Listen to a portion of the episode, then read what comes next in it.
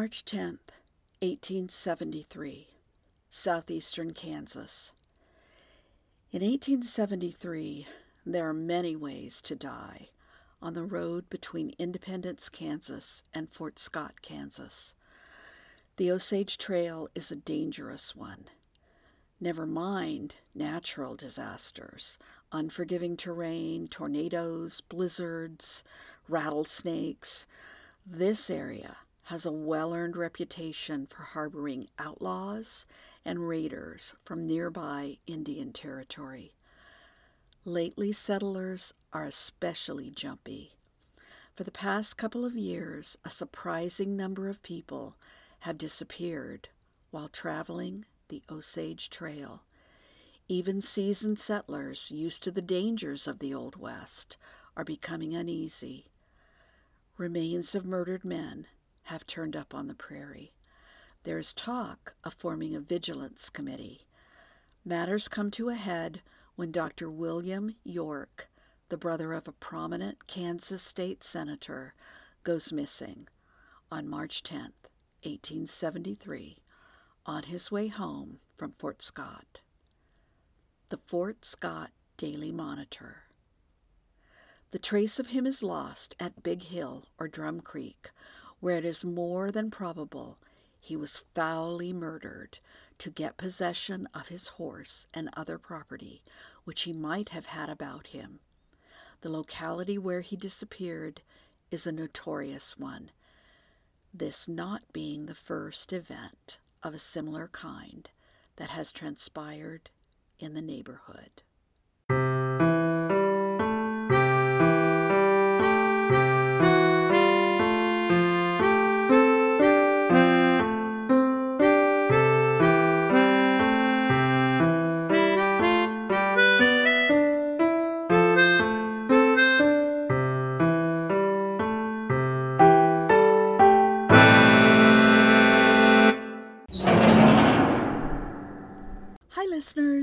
Welcome back to Prison City Murders, a true crime podcast from Leavenworth, Kansas. I'm your host, Jana Goodman. Warning this program may contain descriptions of violence, which may be disturbing to some listeners. There will be murders. Host may hurt listeners' feelings, give unsolicited advice, be politically incorrect and judgmental. Views and opinions expressed are those of the host and do not reflect the position of pretty much anybody else. Listener discretion and a functioning sense of humor are advised. As we've discussed, Leavenworth, Kansas has the well deserved nickname of Prison City, USA. And no, I do not currently reside in any of our prisons. Also, I am not an expert in forensics or legal matters or psychology. I'm just a true crime fan who researches murders and tries to be accurate so I can share what interests me with you. Opinions on this podcast are not professional ones. Listeners, tonight's case is a very famous case. For a long time, it was probably the most famous murder case in Kansas. It's not until the 20th century that more famous cases come out of Kansas. And by the way, thank you, Truman Capote and BTK. So, there is a great deal of information out there about this case books, YouTubes, TV shows, podcasts. Honestly, I never thought it was a very interesting story. So, even though one of my listeners suggested the case, I put it on my list to do sometime. But I was scrolling through Reddit and saw a recent news article about it from the Wichita Eagle. As you know, I'm easily distracted, so I went down the rabbit hole and decided to cover the case this week. That article that got me so interested is by Amy Renee Leiker, L E I K E R, And there's another one from 2013, a retrospective by Tim Potter. Potter and Leiker are two of the Wichita Eagle's really good crime reporters. I found the case also in a book I have on my true crime shelf, Murder and Mayhem in Southeast Kansas by Larry Wood. It's a good account of this case. For primary sources, I use the local newspapers of the day. There's also a long account with lots of sources posted on Wikipedia. I question some of the information on Wiki, but it's pretty good too. Anyway, I put a bunch of links in the show notes. Before I get started on the Devil's Kitchen, I wanted to talk about one other thing concerning the podcast. That's five star reviews. One of my favorite podcasts is Evidence Locker. And the host says, that five star reviews give podcasts street cred. But to be honest, I only have four five star reviews. I look at other podcasts and there are hundreds out there. Now, contrary to what my friends think, I did not write those for myself, and I only know personally the writer of the very first one, my beta listener is what I call her. And offline, she gives me plenty of constructive criticism. Just this month, I did get a five star review, and it just made my week, maybe my month. It really motivated me to get another case done, even though I've been sick with a sinus infection. And my husband and I are moving house from the country into town. By the way, that review is from a listener with the handle Go Go Cluster. I think that might be a nod to Goo Goo Clusters, a truly, truly awesome candy bar. I think of them as kind of a southern thing, sort of like a Snickers bar, but much, much better. Lots more peanuts. I love them, I guess you can tell. So, anyway, shout out to you, Go Go Cluster. You have great taste in podcasts and delicious chocolatey peanutty treats. Sorry, got off track. Anyway, if you could give me a five star review wherever you listen to podcasts, it would be super and I would be truly grateful. Okay, enough talking about other stuff. Let's talk about murder.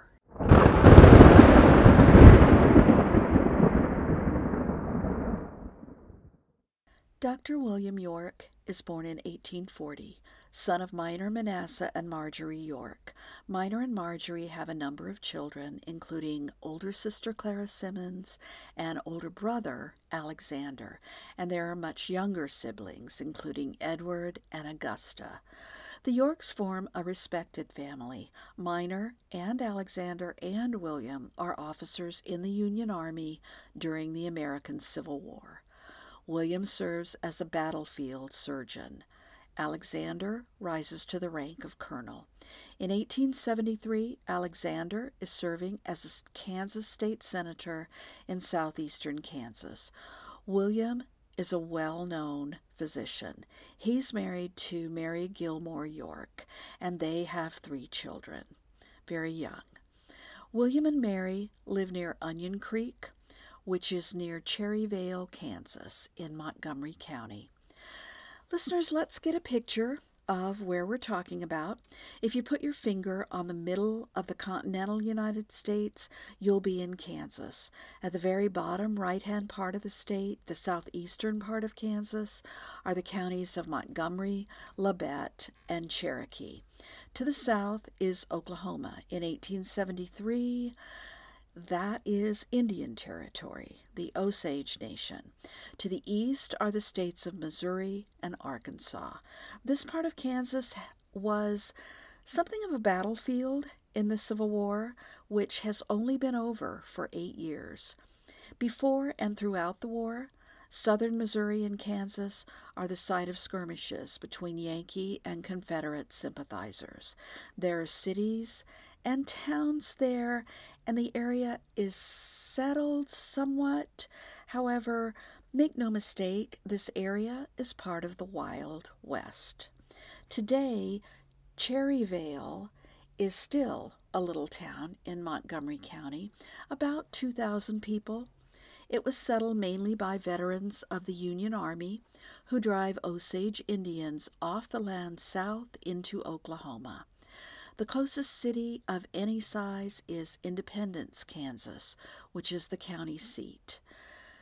Today, only a population of about 10,000, maybe twice that in the whole county.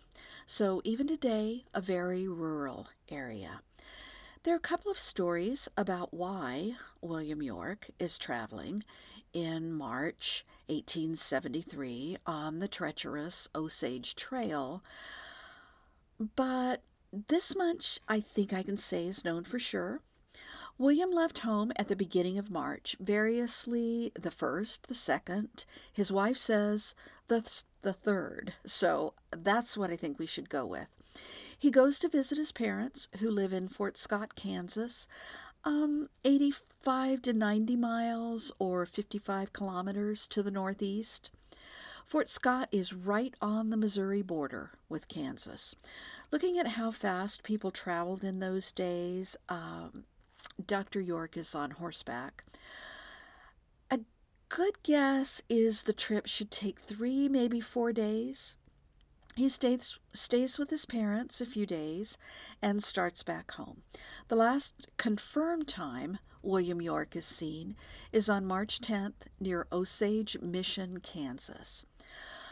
Osage Mission is literally a Catholic mission founded to minister to the Osage Indians.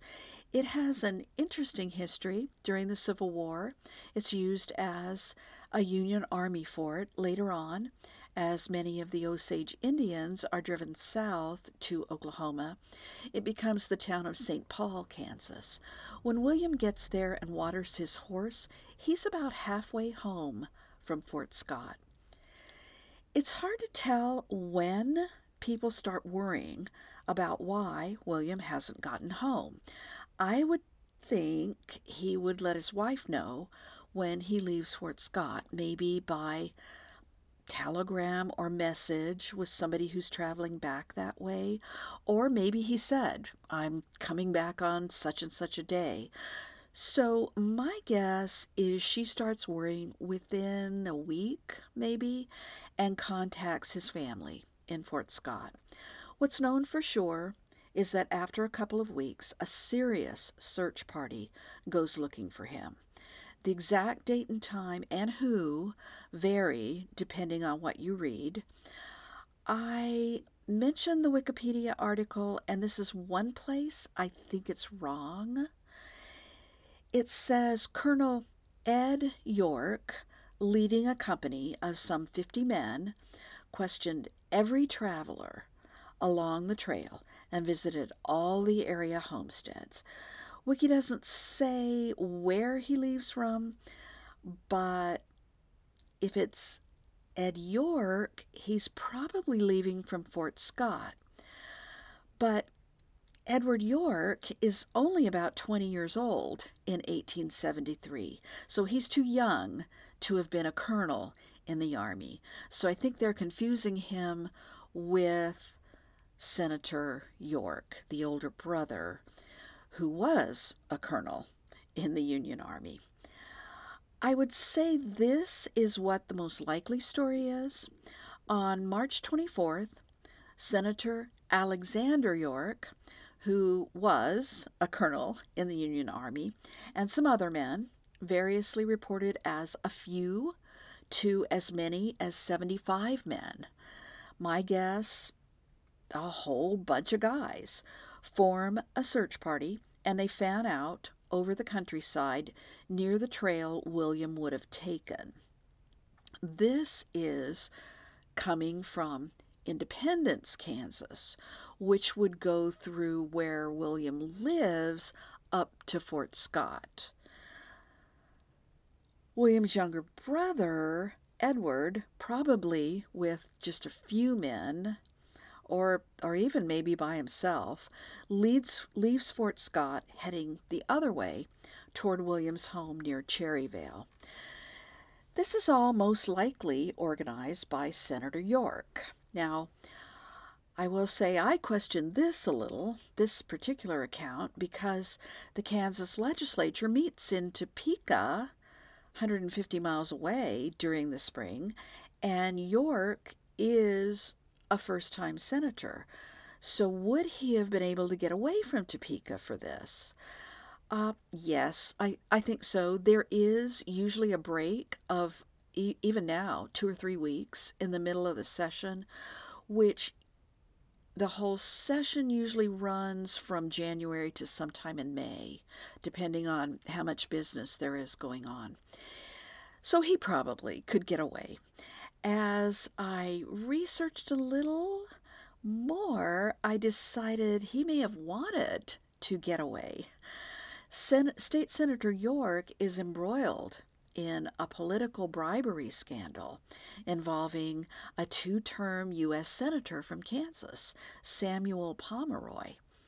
In 1873, in fact, from the beginning of the United States until 1913, when the 17th Amendment to the U.S. Constitution was ratified, U.S. senators were elected by state legislators, not by popular vote. So, U.S. Senator Pomeroy, who is seeking reelection, allegedly tries to bribe State Senator Alexander York for his vote. Now, York's story, which is, by the way, disputed by Senator Pomeroy, is that the U.S. Senator offered him $8,000, $150,000 in today's money for his vote, giving him $7,000 in cash up front. But, honest politician that he is, Senator York told two other people about the bribe. They all decided that he should take the money, but then turn Pomeroy in, which he did, telling the entire Kansas legislature what he said happened. He is apparently believed, at any rate, Pomeroy is not reelected, not even close. There is an inquiry by the U.S. Senate, and they find that the alleged bribe was a, quote, concerted plot, unquote, by Pomeroy's enemies, like Alexander York. But they don't do much about it. Depending on the political leanings of the newspapers of the time, either Senator York was a hero or a liar. All that meaning he might be fine with getting away from Topeka for a while. Whatever the case, he has a good reason. His brother is missing under very troubling circumstances.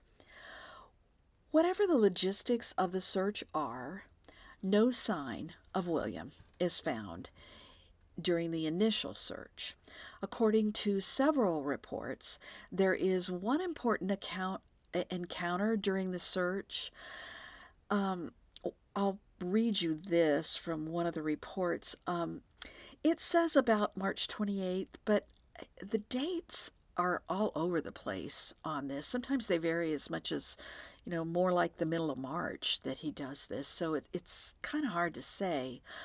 Um, anyway, sometime toward the end of March, Colonel York and and sometimes accounts say Alexander or Ed, um, and some men stop at a small farm just off the Osage Trail, just a few miles from Osage Mission. They note a small stable near the road and a little frame house with a hand lettered sign saying groceries. They inquire of the family about whether they've seen William. The family that owns the farm is the Bender family. It purportedly consists of John Sr., aged 56, his wife Mary, 52, son John Jr., 26, and daughter Kate, 16. They learn that the family operates a general store selling tobacco, crackers, sardines, candy, powder, and shot. And I, another account, almost like this, says um, candles. So I don't know. I candy's a thing in the olden days, but maybe it's not one of those necessary things a traveler might want to buy. Candles might be more important to a traveler. Anyway, in addition, they offer simple meals and sleeping accommodations for travelers and feed and water for their horses. They report they have not seen William at all. When the men notice that Katie Bender advertises herself as a medium, they ask, perhaps facetiously, whether she can use her powers to contact the dead to help them find William and the other missing travelers. Kate appears somewhat nervous, but she offers to help them if they can come back later, perhaps in a couple of days. Then her brother tells them that he was recently shot at in an area not far from the house and offers to show them the area. Um, what I just told you is mainly from Murder and Mayhem, Larry Wood's book about the case. Actually, it's there's a bunch of a bunch of cases in his book. This is one of the chapters. Um, and this story or something pretty similar is in a lot of accounts of this case. Sometimes it's presented that the men are immediately suspicious of the Benders, that they wonder whether Kate and John are trying to lure them away from the house for some reason. In my opinion, this didn't happen at all. I think it's an embellishment after the fact. Now, it is true that Kate advertises herself as a spiritualist and a healer. There's a great website called kansasmemory.org. It's run by the Kansas Historical Society, and it has historical pictures and artifacts from this case out there online. One of the pictures is of Kate Bender's ad Prof- Professor Miss Katie Bender is how she bills herself, and she claims to heal just about anything that you can think of. I can't tell if it's from a newspaper or just an advertising card. In fact, there are several interesting things to look at concerning the case. Um, and spoiler alert, if you're on that website, just look for the Bender case. That's what we will be talking about. If the men are truly suspicious, they don't act on their suspicions with regards to the Benders. The search for William and others who are missing continues all over the area. On March 30th, eh, Possibly a couple of weeks into the search, locals hold a meeting. There is great concern about vigilante activity in the area. Many locals fear being blamed for the disappearances. The group, led by local official Leroy Dick, decide to conduct thorough searches of area homesteads. Many volunteer to have their premises searched. Later, it will be said that John Bender, who attended the meeting with his son, did not volunteer to have his place searched. Searches, legal and otherwise, are conducted throughout Montgomery and Labette counties all along the Osage Trail. In April, Senator Alexander York offers a $100 reward for information about his brother William but it will be nearly a month before anything is known about what happened to Dr. William York, age 33, physician, husband, and father. Again, accounts vary on how William's fate is discovered, but I'm going to go with the story in the Independence Republican from May 11, 1873, by its own headline, the only correct account yet published. Let's take them at their word. Intelligence was received that a family named Bender had left their claim near Big Hill Creek in Labette County where they were running a little store for the purpose of supplying travelers with refreshments as they might need while passing. The departure was discovered by someone. Listeners, in other accounts, it's a neighbor named Silas Toller or Silas Toles, T O L E S, who passed noticing that a calf which had been tied up had starved to death. A closer inspection showed that all were gone, with what movables could be carried in a wagon. The neighbors concluded to look further into the matter, their suspicions being immediately aroused toward that family as being the cause of so many missing in the neighborhood. Toller comes back with local official Leroy Dick and some others, and they break into the house. Listeners, there is a very interesting website, leatherockhotel.com, for a bed and breakfast in Cherryvale and a museum there. It has a very, very thorough, article about the case. I felt like it was probably the best one that I that I saw. A popular exhibit at the museum is hammers supposedly taken from the Bender house as evidence by Leroy Dick. Listeners, I know you're thinking, ooh, could modern forensic techniques learn anything from those hammers? Well, maybe. We'll talk about that later. It's obvious that the Benders have fled the scene.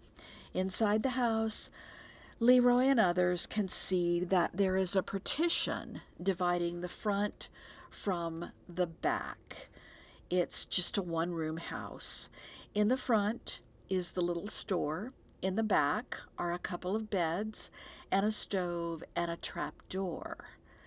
When they lift the trap door, the sickening stench of death is released.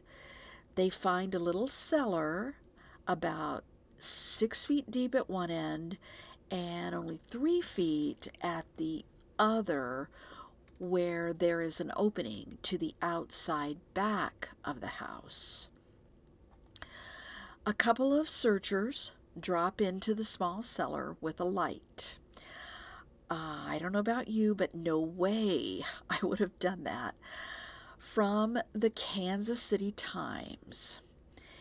Here and there, little damp places could be seen, as if water had come up from the bottom or been poured down from above.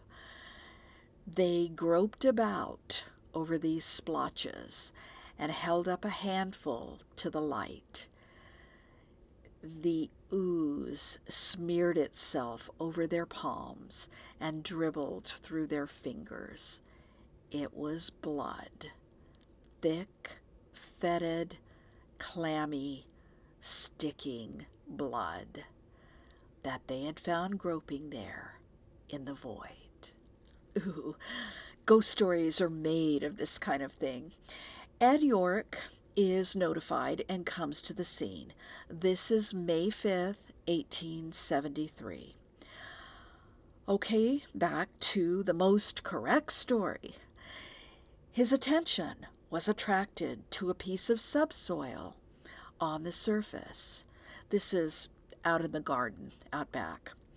Looking more closely, he discovered a straight mark across the furrow where the ground was slightly sunken. By looking closely, he was able to trace the outlines of a grave. The end rod of a wagon was used to probe the ground. It was not difficult to thrust the rod in its full length. So the dirt's been disturbed. I don't know how long the raw end rod of a wagon is, um, but there are reports the graves are as deep as seven feet. Oh, spoiler alert, we're going to find some graves. Digging was immediately commenced, and the body of Dr. William H. York was discovered. It was found that he had been killed by blows on the head with a blunt instrument, one on the back of the head at the base of the brain, being sufficient to produce instant death. There were two others on either side of his head, and his throat was cut from ear to ear so deeply that the head was nearly severed from the body. Two hammers and a hatchet were found on the premises, one of which fitted the wound on the back of the head. The Times article shows a diagram of the house. It doesn't exactly match the description they give in their own article, but it's probably close. Other newspapers also have diagrams and drawings and descriptions of the house, and they vary, of course, from paper to paper. There also are photographs of the house at the time. Making some guesses, I would describe the scene of the crime like this Very near the road, the Osage Trail, on the south side is a small stable. Nearby is a tiny frame house about 16 by 20 feet. 320 square feet or about 30 square meters. So, very, very tiny for a family of four adults, at least today. Probably back in those days, not so tiny. The photographs remind me of a typical child's drawing of a house square front with triangle roof, two narrow windows on each side of a door in the middle, with a couple of other narrow windows on the sides of the house at the back end and a little tiny door at the back. No porch except a couple of steps up to the front door. I don't see a chimney, but it looks like there's a little stove at the back of the house. My guess it opens through a hole in the wall or maybe under the eaves. The little um, let's see, sorry, I lost my place. Um, inside, by all accounts, there is a cloth partition that divides the front room from the back. The little store slash hospitality area is in the front, a small counter on one side with a table in the middle in front of the partition. There are two narrow beds in the back with a creepy trap door in the middle of the back of the room. A trap door like this to a cellar wouldn't be that unusual at the time. A lot of frontier homes had root cellars under or close to the house. There's a little outhouse out away from the house and a garden out back and a stable out to the side of the house, a little ways away. There is a prevailing theory about the murders. Um, oh, Spoiler alert William won't be the only body found at the Bender place. If you ever see drawings or reenactments, uh, this is what's usually portrayed. Here's a very lurid version of the murders from the Kansas City Times. In this position, right in front of the partition, it was an easy thing for the male villains in the front apartment. Now, Notice they say the front, most accounts say the back apartment. To strike the form clearly lined and resting against the white cloth, and when the blows of the sledge and hammer had knocked the victim with a crushed and broken skull senseless and helpless to the floor, the female fiends would cut their throat. The execution was as simple as it was dreadful. But though it would seem resistance to such well planned murder of the trusting and unsuspecting was impossible, the walls gave silent evidence that some of the murdered ones had not been sent to their doom without an effort to defend their lives. No less than a dozen bullet holes in the sides and roof of the house attest that armed men, when struck down so relentlessly, had attempted to shoot their murderers, but unfortunately, the aims had been wild. A slightly different account from the only correct account travelers were seated in such a manner that their heads would lean against and indent the cloth partition which crossed the room. Someone stationed behind the curtain would then strike them with a hammer, and someone in the front room was ready to finish the job. After that, they were taken to the trap door, where they were thrown in, their throats cut, and they were left until night, when they were carried out and buried in the patch ground above alluded to, the little garden out back. The obvious motive is robbery. It's thought that some of the victims may have carried large sums of money, but others surely and reliably only had very little money on them. It's not uncommon for people on the Osage Trail to have a lot of money with them.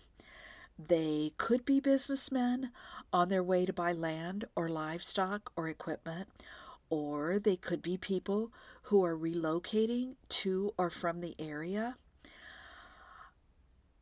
But my guess is those people would be very cautious.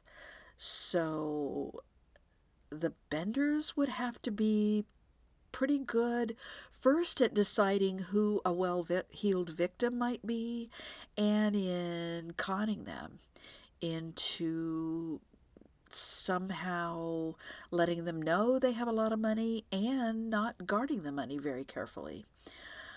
Uh, so, my guess is the benders targeted convenient victims when the time was right, when nobody else is around, probably at night.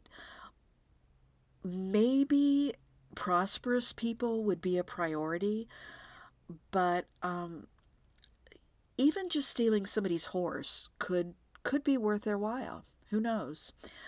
Um, the bodies are found with very little clothing or valuables in the grave.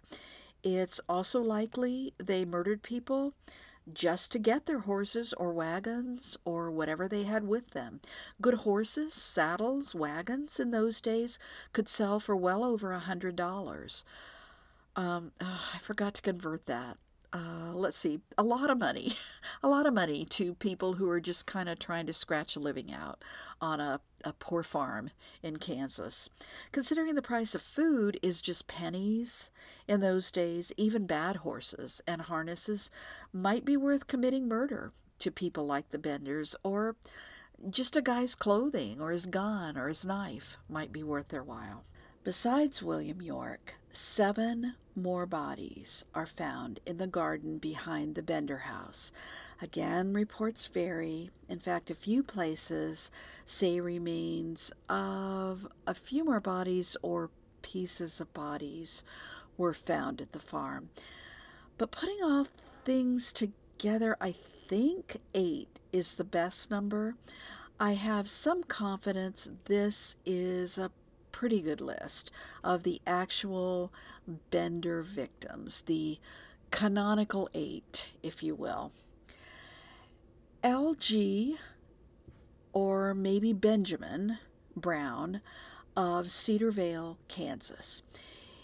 Brown is on the trail to make a horse and wagon trade or possibly sale. It's reported that he was last seen at Osage Mission bound for home. Possibly had as much as $60 on him. According to one account, he was identified by a friend from a silver ring on the body. Odd that the Benders wouldn't have taken that, though. W.F. McCrotty, also of Cedar Vale, he is a Union veteran of the Civil War, so he's probably in his late 20s or early 30s, or, I mean, he could be older. Sources report he was on his way to Indiana to contest a land claim there. Henry F. McKenzie, about 30 years old, He left November 6th or 7, uh, also on the trail headed to Indiana. According to his sister, a Mrs. J. Thompson of Hamilton County, Indiana, he was coming back there to live with her. She says he had very little money and was traveling on foot. Peter Boyle, sometimes William or Johnny or just Mr., is from Howard County. There is no Howard County, Kansas anymore, I found out. It's split into Chautauqua and Elk counties, a little more west and north of the area we're talking about. From a newspaper report, quote, his body was so mutilated as to be hardly recognizable, but his poor widow identified him by his peculiar shirt which her own hands had made for him. He had started on foot for Osage Mission sometime last December. Unquote.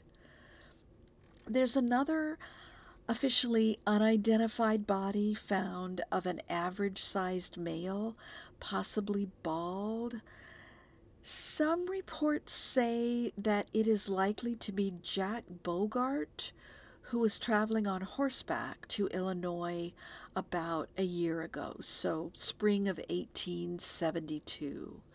It's also reported that his horse was found with, quote, a responsible man who purchased him from one of the suspected Confederates, unquote.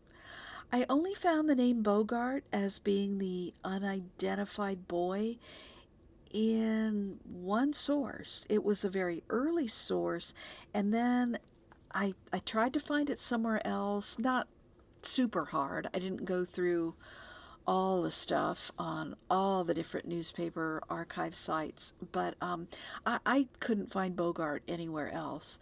Maybe he turned up later, or um, it was an early report and they just left it at that, never corrected it. In 1875, William York's widow Mary published an account of the murders in memory of her husband. It's called The Bender Tragedy. You can get a reprint on Amazon. She mentions um, Mr. Feerick, F E E R I C K, whose remains, she says, quote, unknown to the public, unquote, have recently been identified with his wid- by his widow. I don't know if she's talking about the unidentified body found at the Bender farm or one of the other victims found in the area. And I couldn't find that in any newspaper articles. As far as other missing people and remains found in the area, the museum article uh, at leatherrock.com lists four victims not found at the Bender place. Looks like uh, Mr. Joe Sowers went missing about 1869, which would have been before the Benders moved to the area. Most reports have them not getting there much before 1871. The body of a Mr. Jones is found in Drum Creek in 1871, and then two unknown men are found on the prairie in 1872. It doesn't say if they're found together or not.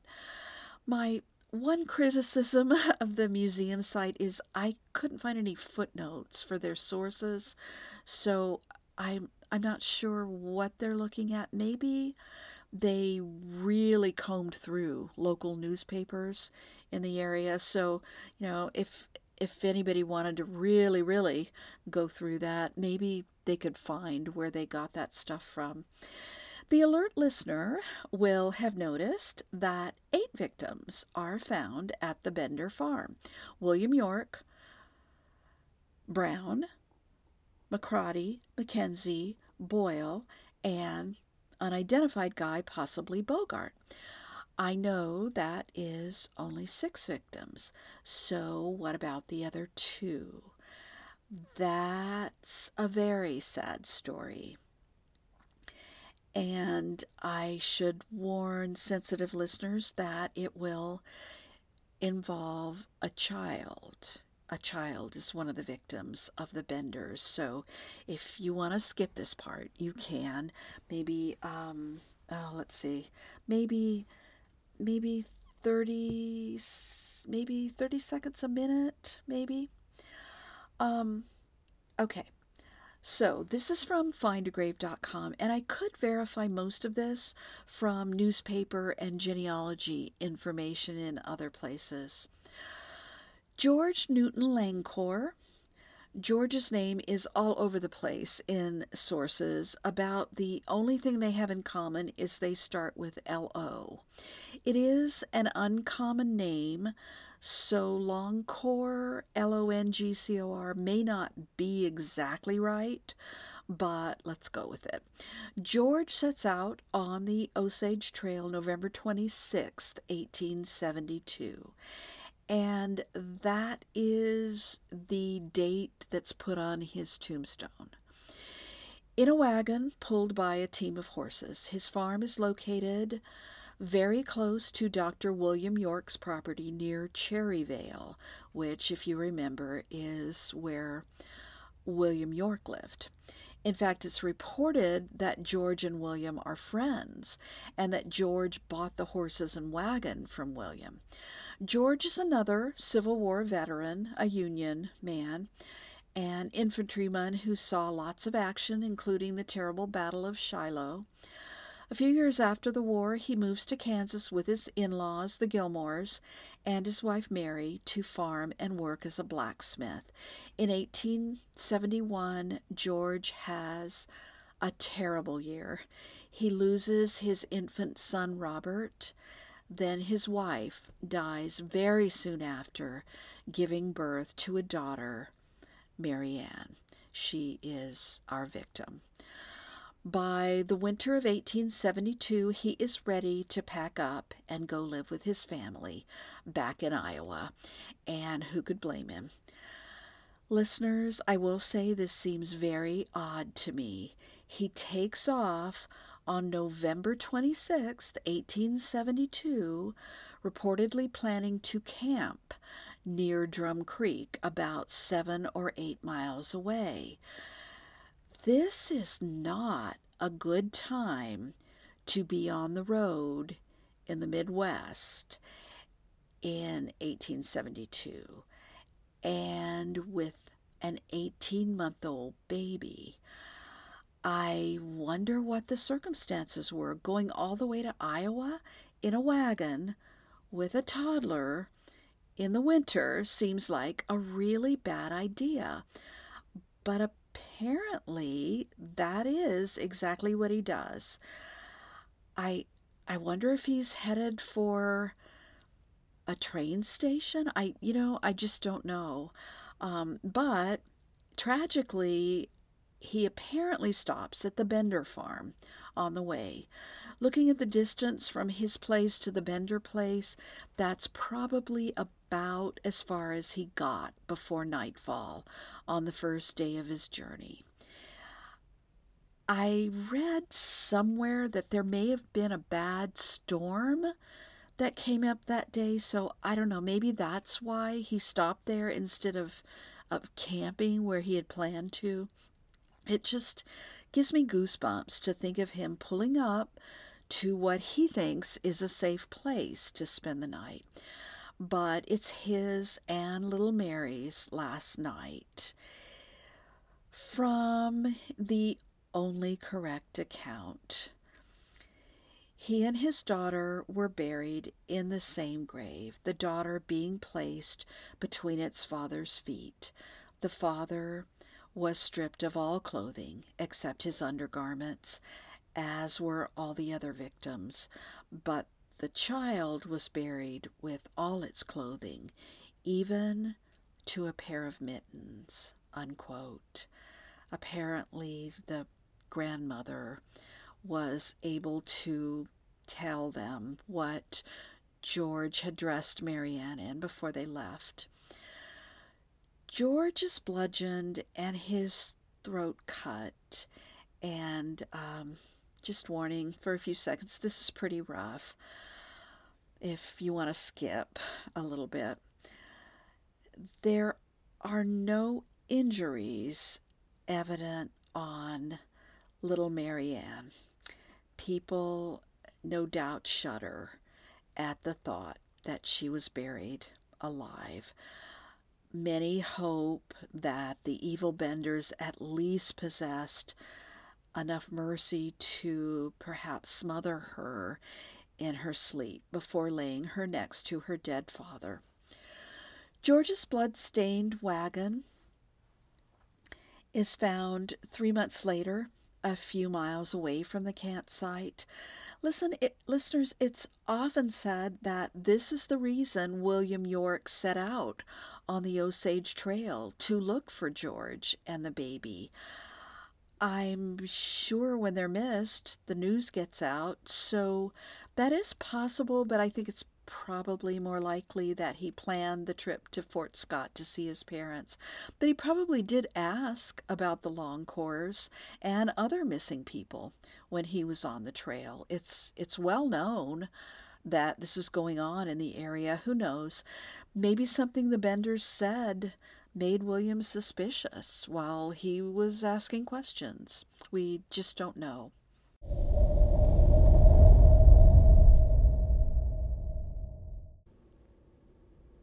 Listeners, this is getting really long, and I'm barely over halfway done. It gets hard to edit when the audio file gets too big, so I'm going to stop now and make this part one and post it for you. This took me, oh, a couple of hours, so I should be able to get part two up in a couple of hours too. So, that's part one of the case of the Bloody Benders. It turned out to be much more interesting than I thought it would be when I started researching. Please subscribe to Prison City Murders and tell your friends about the podcast. Also, if you could leave a five star review wherever you listen to podcasts, that would be awesome. You can email me at prisoncitymurders at gmail.com or comment on the cases on the podcast website prisoncitymurders.blubrry.net. I would love to hear from you. Thank you so much for listening, and until next time, please don't murder anybody. I don't think you can listen to podcasts behind bars.